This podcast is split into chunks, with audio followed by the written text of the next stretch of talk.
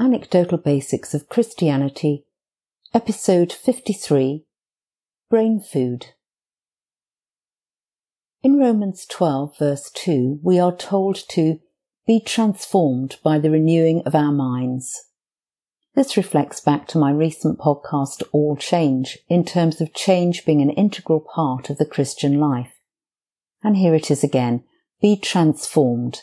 In other words, change, followed by by the renewing of your mind, which reveals how this transformation will take place. God is concerned about what goes on in our minds. He isn't just interested in our outward speech and behaviour. Philippians 4 7 tells us to keep our mind in the knowledge and love of Christ. Jesus tells us that it isn't sufficient just to keep the commandments outwardly, even if we were able to do so, but that we need to ensure that we do not entertain an angry thought towards, nor look lustfully at another. That's in Matthew 5. The root of our speech and behaviour is in the mind.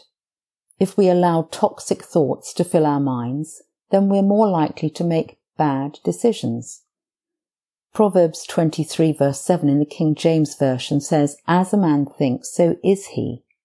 This is a particular reference to miserliness, but I think a more general principle applies. Concern about how much time people spend playing violent video games is just one example of this. There's plenty of evidence for the fact that if our minds are fed with unhealthy things, then they're likely to produce unhealthy speech and actions. Much of psychoanalysis is concerned with the discovery of what is lodged in the conscious or unconscious mind that would cause us to speak or act in the way that we do. I've spoken elsewhere about a series of tragic and painful events that impacted my life as a young adult. I spent a lot of time replaying those stories and images over and over in my mind. I now recognize that behavior to amount to spiritual and emotional self-harming and will often encourage people that the only reason they have to replay painful events of the past is to give them to God and ask for His healing. We know that when we're reading a book, listening to music, or watching a film, we can be brought to tears or to a place of being fearful, even though we're aware that the input doesn't truly affect us in that present reality. In the same way, our emotions are activated when we replay painful memories, and it's not good for us. The use of pornography is rife in our society and widely accepted.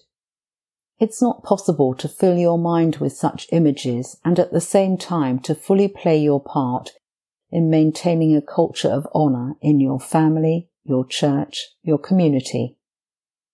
Until fairly recently, there was a monthly television programme on the BBC called Crime Watch, it revisited a series of crimes in the hope of evoking further evidence from the viewers that would help to solve the crime. It always ended with the words, Don't have nightmares. Too late! Those words should have come at the beginning of the programme in the form, If you do not want to have nightmares, then turn off now.